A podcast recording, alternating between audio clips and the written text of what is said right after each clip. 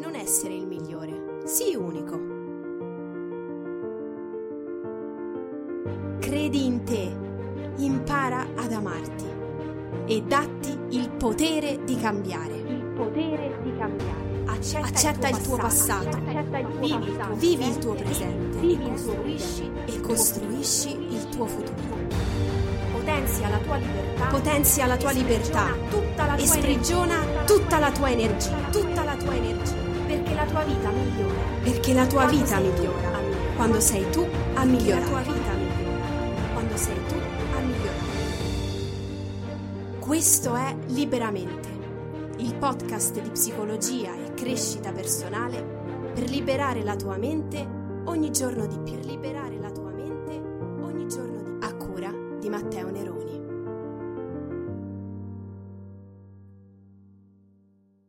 Un saluto a tutti da Matteo Neroni e bentornati in una nuova puntata del podcast Liberamente, il podcast che ogni settimana intraprende un nuovo viaggio all'interno del meraviglioso mondo della psicologia e della crescita personale. Questo episodio lo sto registrando come ormai avviene in maniera consueta di lunedì all'interno del canale Telegram delle Menti Libere. Se è la prima volta che passi da queste parti, ascolti per la prima volta un episodio del podcast Liberamente, sappi che oltre a questo podcast eh, c'è un, eh, un gruppo, un gruppo riservato, privato, segreto, un canale Telegram appunto delle menti libere, come piace chiamarlo a me, all'interno del quale tutte le persone che ascoltano questo podcast possono, eh, per esempio, ogni lunedì assistere alla registrazione in diretta insieme con me dell'episodio del podcast della settimana. E in questo momento sono collegati con me Renato, Alice, Maurizio e Massimo. Quindi do il benvenuto a tutti quanti. Poi, se volete, potrete smutarvi e dire la vostra durante l'episodio di oggi, insomma, per lasciare la vostra, le vostre considerazioni, diciamo, eh, in registrazione indelebile all'interno del podcast liberamente. Quindi lo registriamo insieme questo, questo episodio. E, e niente, quindi se è la prima volta che passi da queste parti, puoi iscriverti anche tu al canale Telegram delle Menti Libere mandando al mio contatto personale su Telegram, eh, Matteo Neroni, la frase sono una mente libera, così come hanno fatto più di mille persone che sono oggi all'interno di questo eh, fantastico canale del podcast Liberamente. Ma questo episodio poi non vedrà soltanto questa versione in formato podcast di questa puntata, ma ci sarà un plus che eh, dedicherò alle persone che fanno parte della redazione di questo podcast. Eh sì, devi sapere infatti che esiste anche uno spazio ulteriore per eh, i finanziatori di questo podcast, cioè ascoltatori che hanno in qualche maniera sentito di ricevere valore dall'ascolto di questo podcast e hanno sottoscritto un finanziamento, ecco, usiamo queste parole che tante volte ci spaventano, un finanziamento economico men- sulla base mensile all'interno della pagina Patreon di questo podcast e, e permettono a me di continuare a creare episodi come se non ci fosse un domani, ok? Perché su questo podcast troverai più di 280 episodi totalmente gratuiti che potrai ascoltare tra Uh, diciamo monologhi, mettiamola così, e varie interviste con tantissimi esperti. Ormai siamo arrivati quasi a quota 100 uh, di esperti eh, intervistati che sono stati ospiti del podcast Liberamente, quindi uh, esperti di psicologia e crescita personale che ogni venerdì in- incontriamo sempre all'interno del canale Telegram e poi con i ragazzi della redazione del podcast eh, incontriamo in mo- modalità più approfondita all'interno dei nostri privé. Ecco, quindi se vuoi eh, um, far parte anche tu della redazione, puoi andare tranquillamente nella descrizione di ogni episodio e anche tu unirti a questo gruppo abbonandoti su Patreon eh, con una cifra che è veramente mostruosa. Eh, sì, mh, devo dire la verità, vi metto in crisi economica, metterò in crisi economica il vostro equilibrio finanziario, eh, familiare e personale con un abbonamento, pensate un po', di 12 euro al mese. Ecco, insomma, per dirvi, per dirvi quanto costa anche la redazione, perché eh, eh, parliamo chiaro, parliamo chiaro, insomma. Ovviamente sto scherzando, è una cifra abbastanza irrisoria, ma sappi che eh, puoi ricevere veramente di più con, questo, con questa partecipazione anche alla redazione e permettere a questo podcast di continuare ad essere sostenuto e, e, e quindi permettere a me di avere eh, anche la possibilità di continuare a registrare questi episodi. Ma va bene, bando a queste ciance che legate alla, all'aspetto più pratico del podcast, oggi voglio farti un regalo, come dicevo anche all'interno del canale Telegram. Infatti il titolo eh, che vedi mh, su questo, di questo episodio ehm, è un estratto di quello che è il libro che sto scrivendo piano piano, ok, pagina dopo pagina, riga dopo riga, um, appunto di un libro che vedrà la sua luce dovrebbe almeno, così con l'editore abbiamo preso accordi, uh, nel mese di aprile. Nell'aprile 2023 infatti avrà luce il mio primo libro che sto scrivendo proprio in queste settimane e in questi mesi. I ragazzi della redazione del podcast sanno perfettamente di cosa sto parlando e oggi voglio regalarti un paragrafo, ok? Voglio insieme con te ehm, parlare di un, di un aspetto importante. Eh, il titolo del libro, intanto ve lo spoilerò, almeno questo sono gli accordi accordi attuali con l'editore, è la regola del sì, come rimettersi sulle tracce della felicità. Ok, quindi questo è il titolo e il, l'episodio di oggi lo dedichiamo a un estratto, a un, a un paragrafo che ho uh, scritto veramente tra ieri sera e questa mattina, quindi lo, lo sto ancora piano piano in qualche modo no, smussando, e, ma ecco, volevo comunque condividerlo con tutti gli ascoltatori del podcast perché penso che possa essere utile nella nostra vita quotidiana di tutti i giorni, nella nostra psicologia di tutti i giorni. Allora, partiamo subito, partiamo subito sei un falso, ecco, subito mettiamo le cose in chiaro. Tutti quanti noi siamo in qualche maniera dei falsificatori professionisti, ok? Dei falsificatori professionisti. Cosa, cosa intendo dire? Intendo dire che nell'episodio di oggi parliamo di una dinamica spesso e volentieri che tutti quanti noi viviamo ed è quella legata alla difficoltà di essere autentici. E cos'è che eh, ehm, diciamo in qualche modo, uhm, ci diciamo ci ci, mhmm, contraddistingue tante volte, mhmm, tra l'essere autentici ed essere falsi in qualche modo. Uhm, la nostra capacità di restare fedeli ai nostri sì.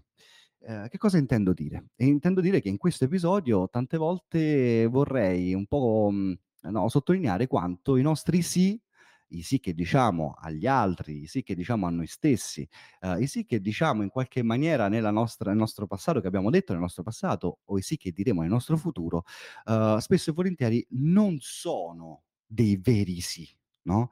In questo libro affronterò in maniera più approfondita cosa intendo dire con questa sillaba, no? che cosa significa veramente, quali sono le relazioni psicologiche più profonde anche della nostra capacità di saper dire sì alla vita, eh, ma nella vita di tutti i giorni anche dire sì, ehm, non è facile, mh, perché i nostri sì tante volte non sono autentici, ma sono sì in qualche maniera falsati. E allora oggi faremo questa nuova discussione tra vero e falso, un sì come distinguiamo i veri sì dai falsi sì? No, perché tante volte non ce ne rendiamo conto.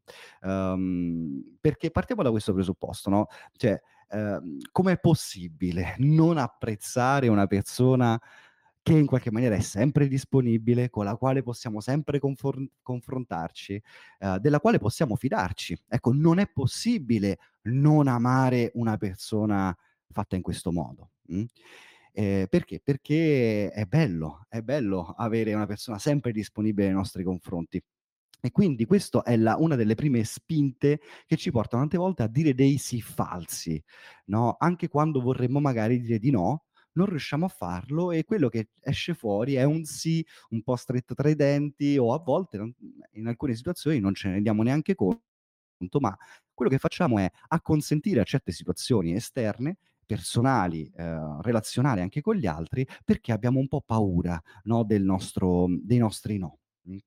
E quindi qual è il punto? È che cerchiamo in qualche maniera di trasformarci esattamente in questa persona qua, cioè in quella persona uh, che con la sua disponibilità, con la, la, sua positività, con il suo essere sempre pronto ai bisogni dell'altro, in qualche maniera uh, non può non essere amata, no? In qualche maniera. Quindi dire sì, sempre sì agli altri, ci rende amabili, ci rende uh, apprezzabili, no? ci con, consegna in mano no, la, mhmm, in qualche maniera la, il consenso, il consenso altrui. Eh, ma anche la più preziosa delle medaglie ha il suo rovescio, no?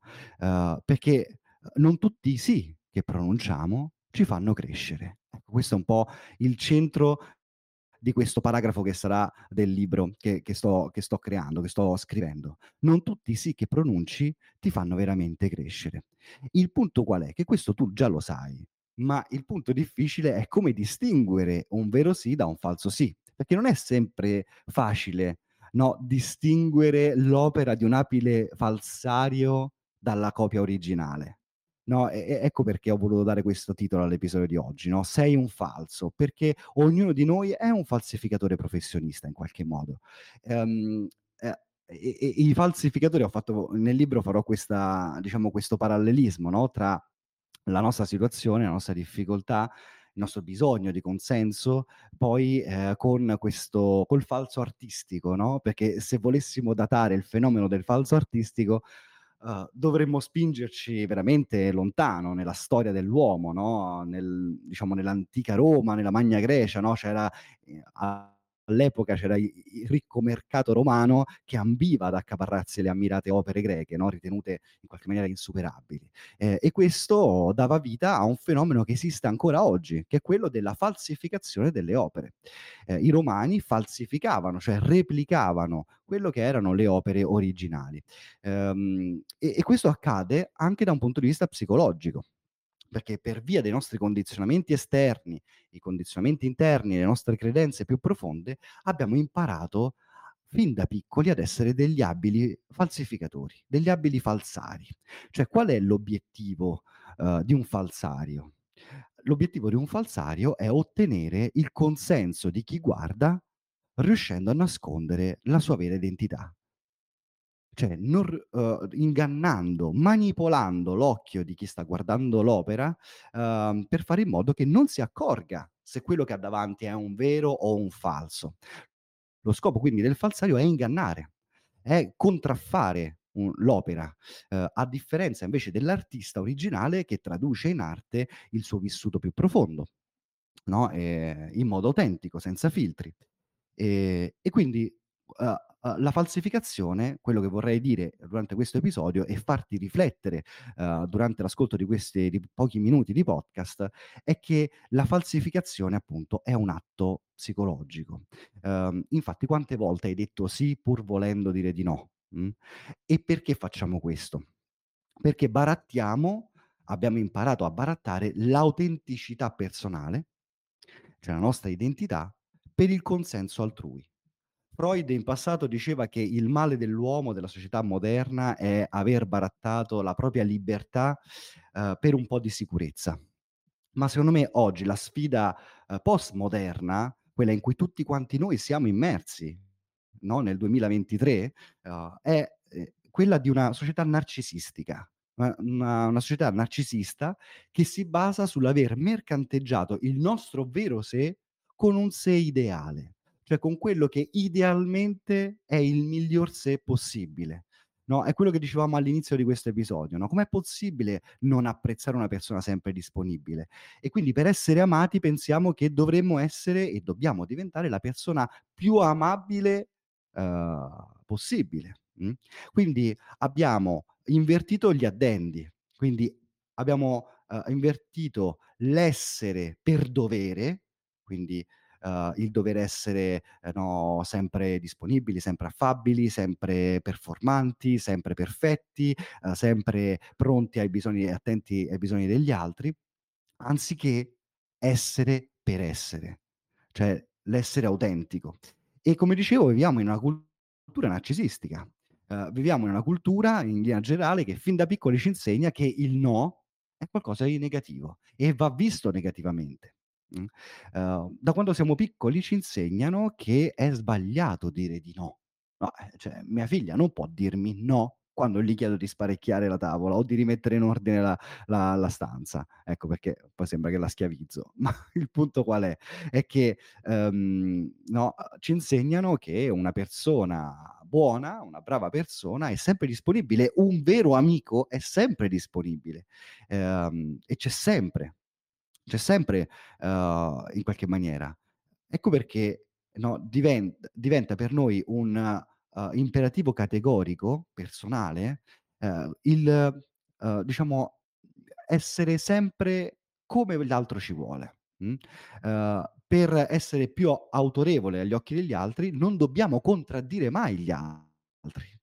Uhm, anche se magari adesso, no, mhmm, magari non hai precisamente questo problema tutte le volte che, ehm, ti capita di fronteggiarlo, no, questa cosa di, ehm, dire di sì anche quando vorresti dire di no.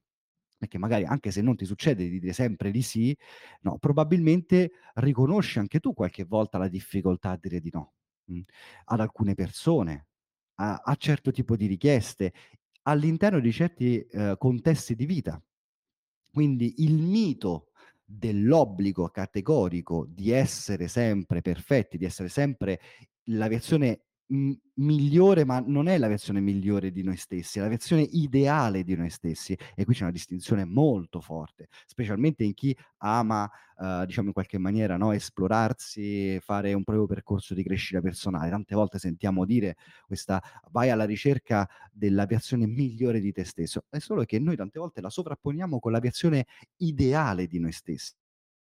E quindi questo mito, uhm, dell'obbligo di essere la versione ideale di noi stessi ci dice, uhm, che quello che mhmm, uhm, quello che che che conta è non dire mai di no, mh. Uhm, abbiamo, uhm, per lo stesso motivo poi difficoltà anche a dire di no alle richieste degli altri, mh. Questo sempre perché pensiamo che la gente, ehm, in qualche maniera apprezzi chi dice sempre di sì. Mh. Ehm, come dicevamo prima, uhm, impariamo l'arte della contraffazione fin da piccoli. Ecco perché dentro di te c'è un io falsario. Ecco perché sei un falso tante volte, ma non nell'accezione critica, ma come se nell'accezione, uhm, di crescita, di stimolo, mh. Ehm, perché, uhm, in base al riscontro che ci viene dato dall'esterno fin da piccoli, iniziamo a nascondere, a volte a tagliare proprio e a smussare tutte quelle angolature, quelle parti di noi, uhm, anche importanti tante volte, ehm, che pensiamo non abbiano non riceveranno poi il consenso altrui. Ehm, e quindi, mhmm, no, iniziamo a dire sì a tutto ciò che ci permette una certa accettabilità sociale, mh. Uhm, inizia una vera e propria prostituzione relazionale, che consiste nel diventare poi in fondo una copia, un'imitazione, una contraffazione di noi stessi. Quindi quali sono le qualità, uhm, di un buon falsario in qualche maniera? Uhm, beh, un buon falsario ogni volta che c'è da fare qualcosa non si tira mai indietro. Pensiamo quante volte ci è capitato, no, ehm, anche se magari non vuole, se c'è da scegliere tra un bisogno proprio e quello dell'altro, arriva sempre quello dell'altro, mh. Ehm, ma andiamo più da vicino su questo concetto della prostituzione relazionale che mi è ehm, mi rendo conto essere un un concetto molto, molto forte, ma secondo me è molto pregnante. All'interno del libro ne parlerò in maniera più approfondita. Cioè la prostituzione relazionale è come negli altri capitoli che ho già scritto, uhm, accenno, ha a che fare un po' con una dimensione copionale, cioè fa parte del nostro copione. Intanto do il benvenuto anche a Francesca e a Simona, che si sono unite adesso alla diretta.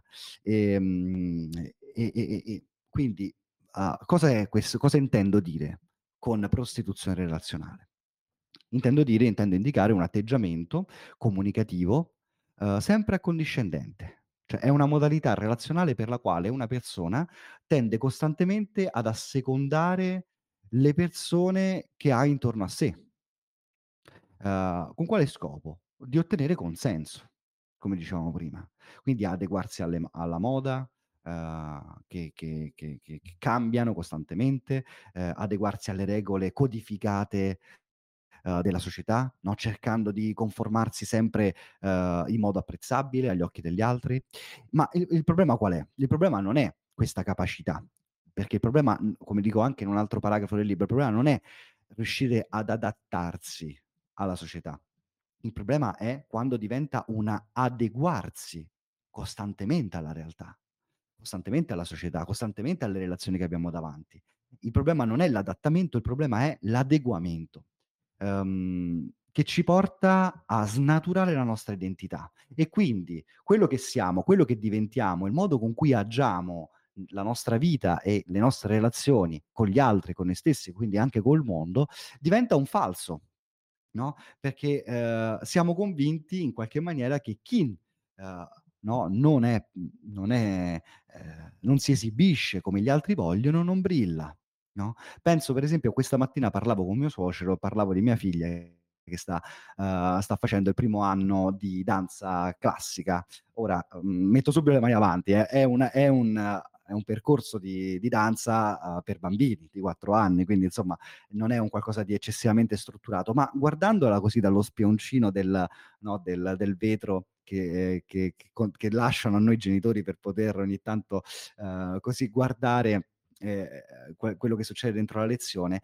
eh, in fondo anche durante queste lezioni che cosa succede? Eh, eh, che in qualche maniera, no, uhm, mia figlia o i questi bambini, si sentono riconosciuti nel momento in cui, si adeguano a quello che l'insegnante gli sta mostrando.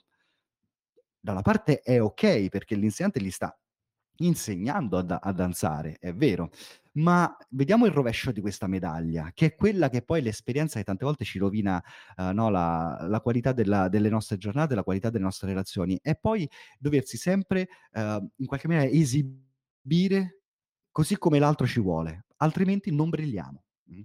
Cosa c'è quindi alla base di tutto questo processo della prostituzione relazionale? E vi ricordo che appunto la prostituzione relazionale non è soltanto nella relazione con gli altri, ma anche con noi stessi. Uhm, il bisogno di considerazione, il bisogno di essere amati, uhm, il bisogno di essere voluti bene dagli altri, ben voluti dagli altri, ben visti.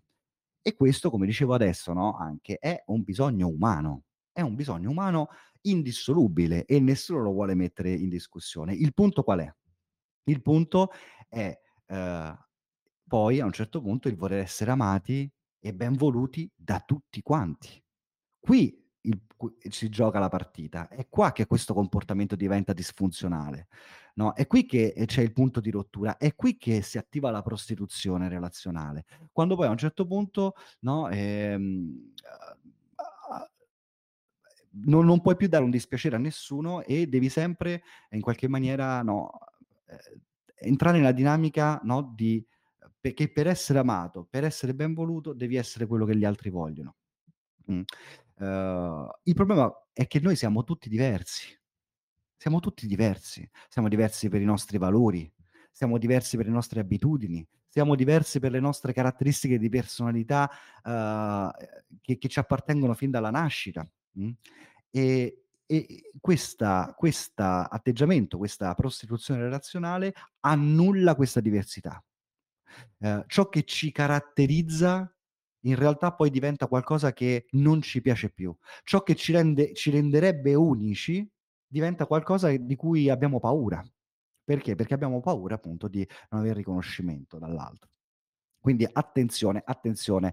Uhm, lo so che sto spoilerando un un un un paragrafo questo del del mio libro comunque molto provocatorio, no, uhm, perché il voler piacere a tutti, a tutti i costi ehm, approvati da tutti, rischia di farci perdere la consapevolezza di chi siamo per davvero. Ed è qui che mi agganciavo con il titolo di questo episodio, no, a sei un falso, ma non perché sei cattivo, perché perdi poi contatto con quelle che sono le tue caratteristiche personali e comincia cominciamo a guardare le nostre caratteristiche come dei difetti, come qualcosa che deve essere falsato, nascosto, camuffato, contraffatto, mh, per essere più adeguato a quello che l'ambiente intorno a noi ci ci ci suggerisce. Quindi non è facile, non è facile risalire all'identità del falsario. Nella nella nostra società attuale moderna, uhm, chi fa questo mestiere, cioè che deve, ehm, riconoscere quelle che sono le opere d'arte originali, fa una fatica mostruosa, perché oggi i falsificatori, no, i ehm, i hanno hanno capacità mostruose, la tecnologia è andata avanti in maniera da questo punto di vista, uhm, in maniera enorme e quindi diventa sempre più difficile identificare uhm, identificare un originale dal falso. Questo tradotto in nella dimensione psicologica di cui stiamo parlando, anche per noi tante volte, a forza di la nostra infanzia deve esserci adeguati, adeguati, adeguati, adeguati alle a quello che l'altro voleva da noi, eh, non è facile tante volte essere consapevoli di ciò che è veramente nostro, da ciò che veramente stiamo agendo per co con consapevolezza personale, da ciò che gli altri vogliono. Ecco perché tante volte i nostri sì, ehm, non sono dei veri sì. Ecco perché tante volte, anche se vorremmo dire di no, non ci diamo questo questo permesso, non ci diamo questa possibilità. Uhm, e e siamo diventati degli esperti esperti falsificatori. Quali sono le caratteristiche di chi incorre in questo copione relazionale, okay, quindi quello della prostituzione relazionale? Beh, sono tendenzialmente persone eccessivamente disponibili verso gli altri, no, mentre ti elenco queste caratteristiche, prova anche tu a riflettere quando se ti capita magari di fare questa esperienza. Quindi dicevo, persone eccessivamente disponibili verso gli altri. Sono solitamente persone che, uhm, rispondono sempre positivamente alle richieste degli altri, mhmm, non dicono mai di no. Uhm, sono i cosiddetti amici di tutti. Sono persone che, uhm, sanno mediare anche molto bene, hanno una capacità di mediazione molto alta, proprio per questo motivo. E sono persone che si che non si oppongono, ma sono sempre pronte ad ascoltare, uhm, danno priorità ai bisogni dell'altro.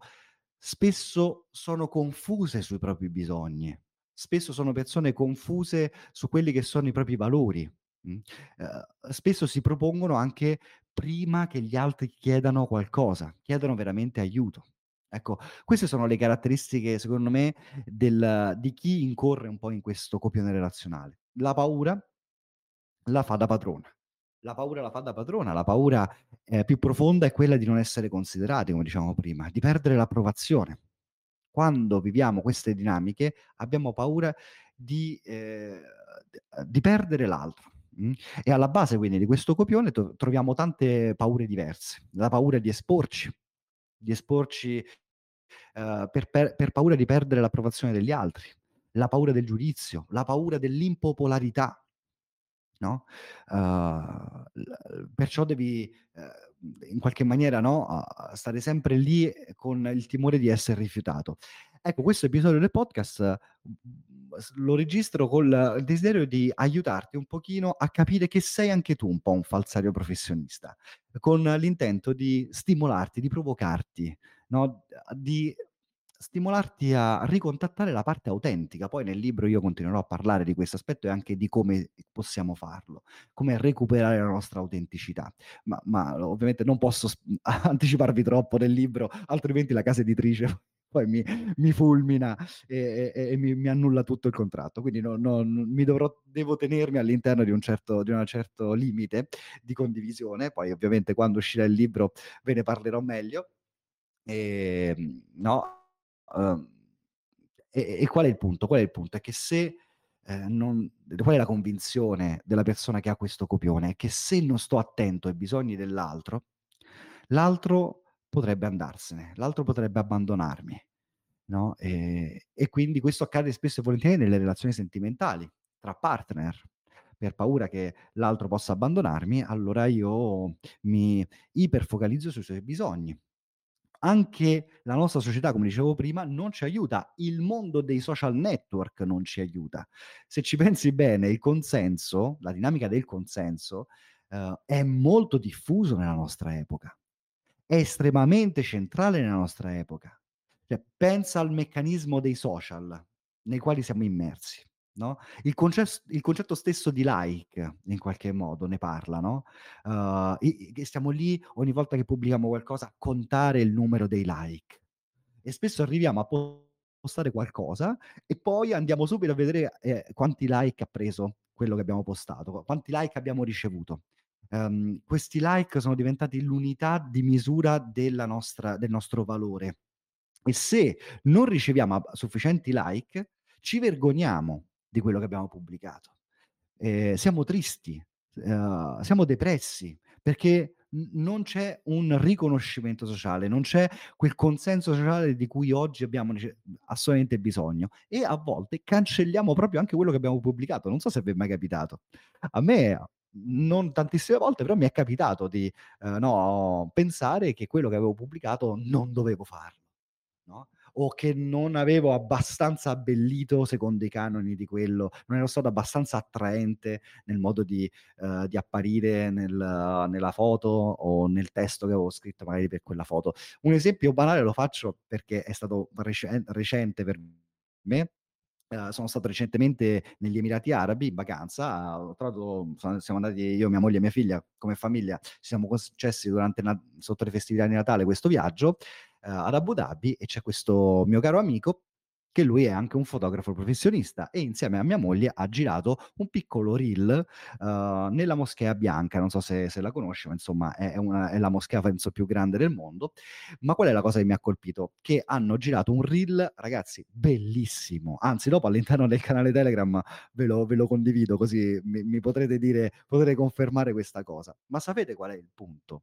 È che il reel era fantastico, veramente bello e subito quello che mi ha colpito è che questo mio amico, subito, dopo qualche minuto, è caduto in depressione, perché conoscendo uh, la velocità con la quale l'algoritmo di Instagram, uh, diciamo, mostra i, i, contenuti, ha visto che in qualche maniera i like non erano abbastanza, le visualizzazioni non, non stavano andando bene ed è stato a un passo dal cancellare quello che secondo me è piccola è una, un piccolo gioiello.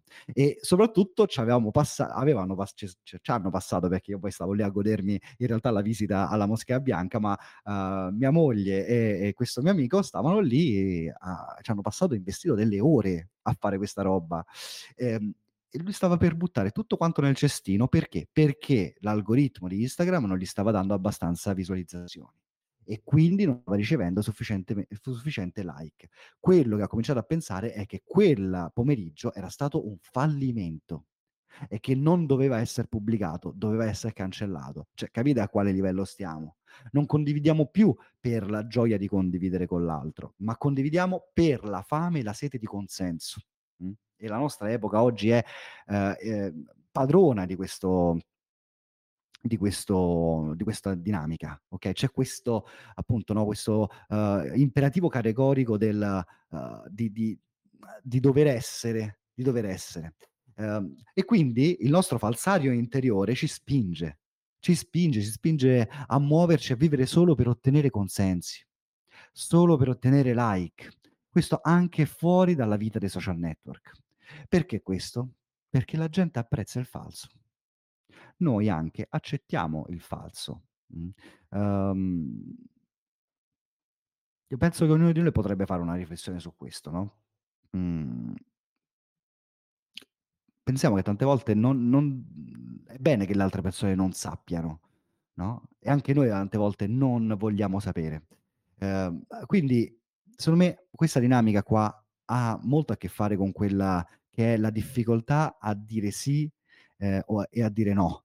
E, e tante volte, dato che il mio libro parlerà della regola del sì, quindi come possiamo tornare a dire sì alla vita in maniera consapevole, dobbiamo imparare a distinguere i nostri falsi sì dai veri sì. Ecco, quindi eh, il primo, primo passo, secondo me, che voglio condividere anche all'interno di questo episodio, è quello di diventare consapevoli della prigione che ci stiamo costruendo. Uh, ciò che stai facendo, uh, distinguere ciò che stai facendo dal farlo per avere consenso, ehm, oppure no. Perché la gabbia del consenso ci porta poi alla solitudine, alla solitudine più profonda eh, e a un senso di fallimento molto, molto profondo. Ehm, quindi adesso um, quello che voglio fare è condividere sempre con voi durante questo episodio uh, quelli che possono essere no, um, uh, in qualche maniera uh, le strategie eh, fallimentari che, met- che mette in campo chi dice sempre di sì quando, anche quando vorrebbe dire di no. Quindi chi è sotto il proprio falsario interiore. Mm?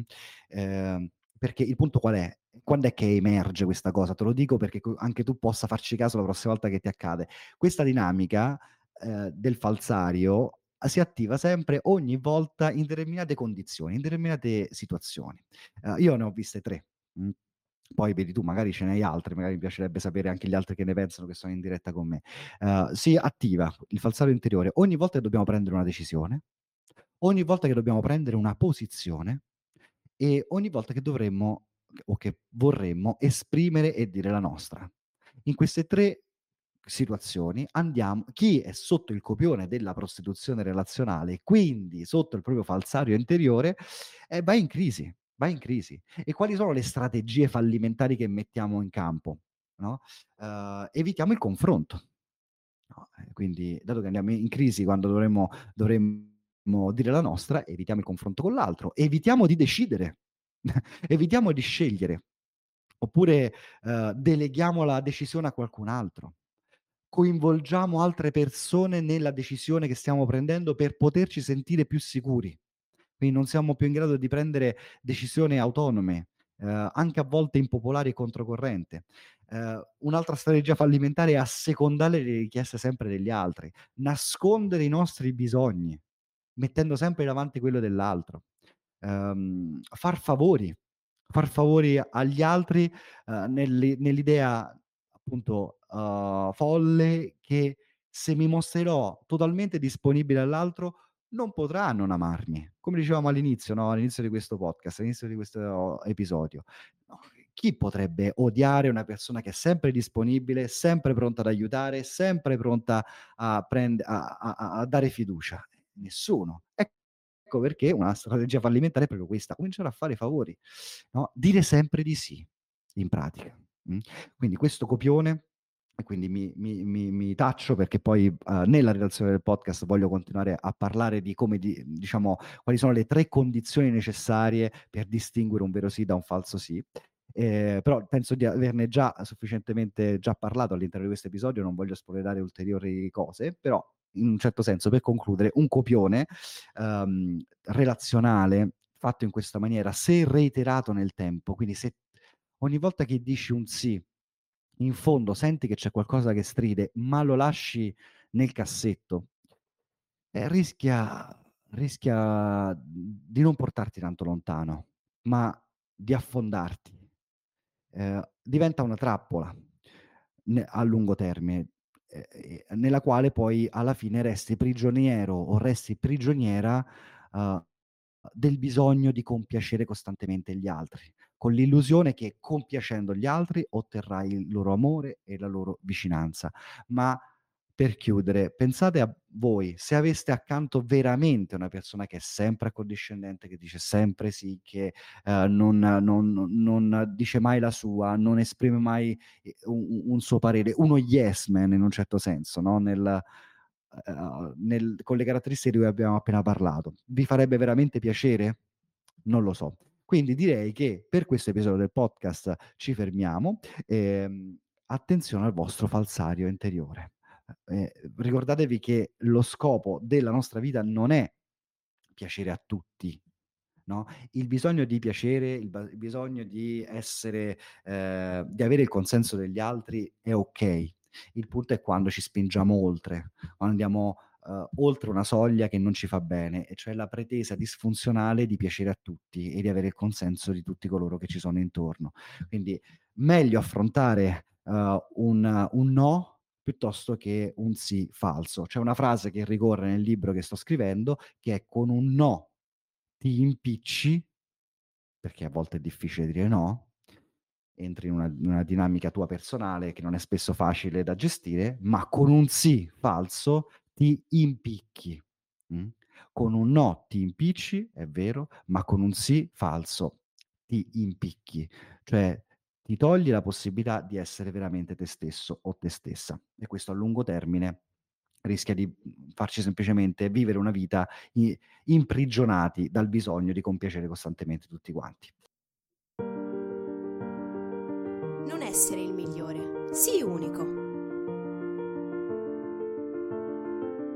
Credi in te, impara ad amarti e datti il potere di cambiare. Il potere di cambiare. Accetta, Accetta il, tuo passato, passato. Il tuo vivi, il tuo presente e, costruisci, il tuo futuro. Potenzia la tua libertà, Potenzia la tua libertà tutta la tua e sprigiona energia, tutta la tua energia, tutta la tua energia, perché la tua vita migliora. Perché la tua quando vita migliora. Quando sei tu a migliorare. Questo è Liberamente, il podcast di psicologia e crescita personale per liberare la tua mente ogni giorno di più. Per liberare la tua mente ogni giorno di più. A cura di Matteo Neroni.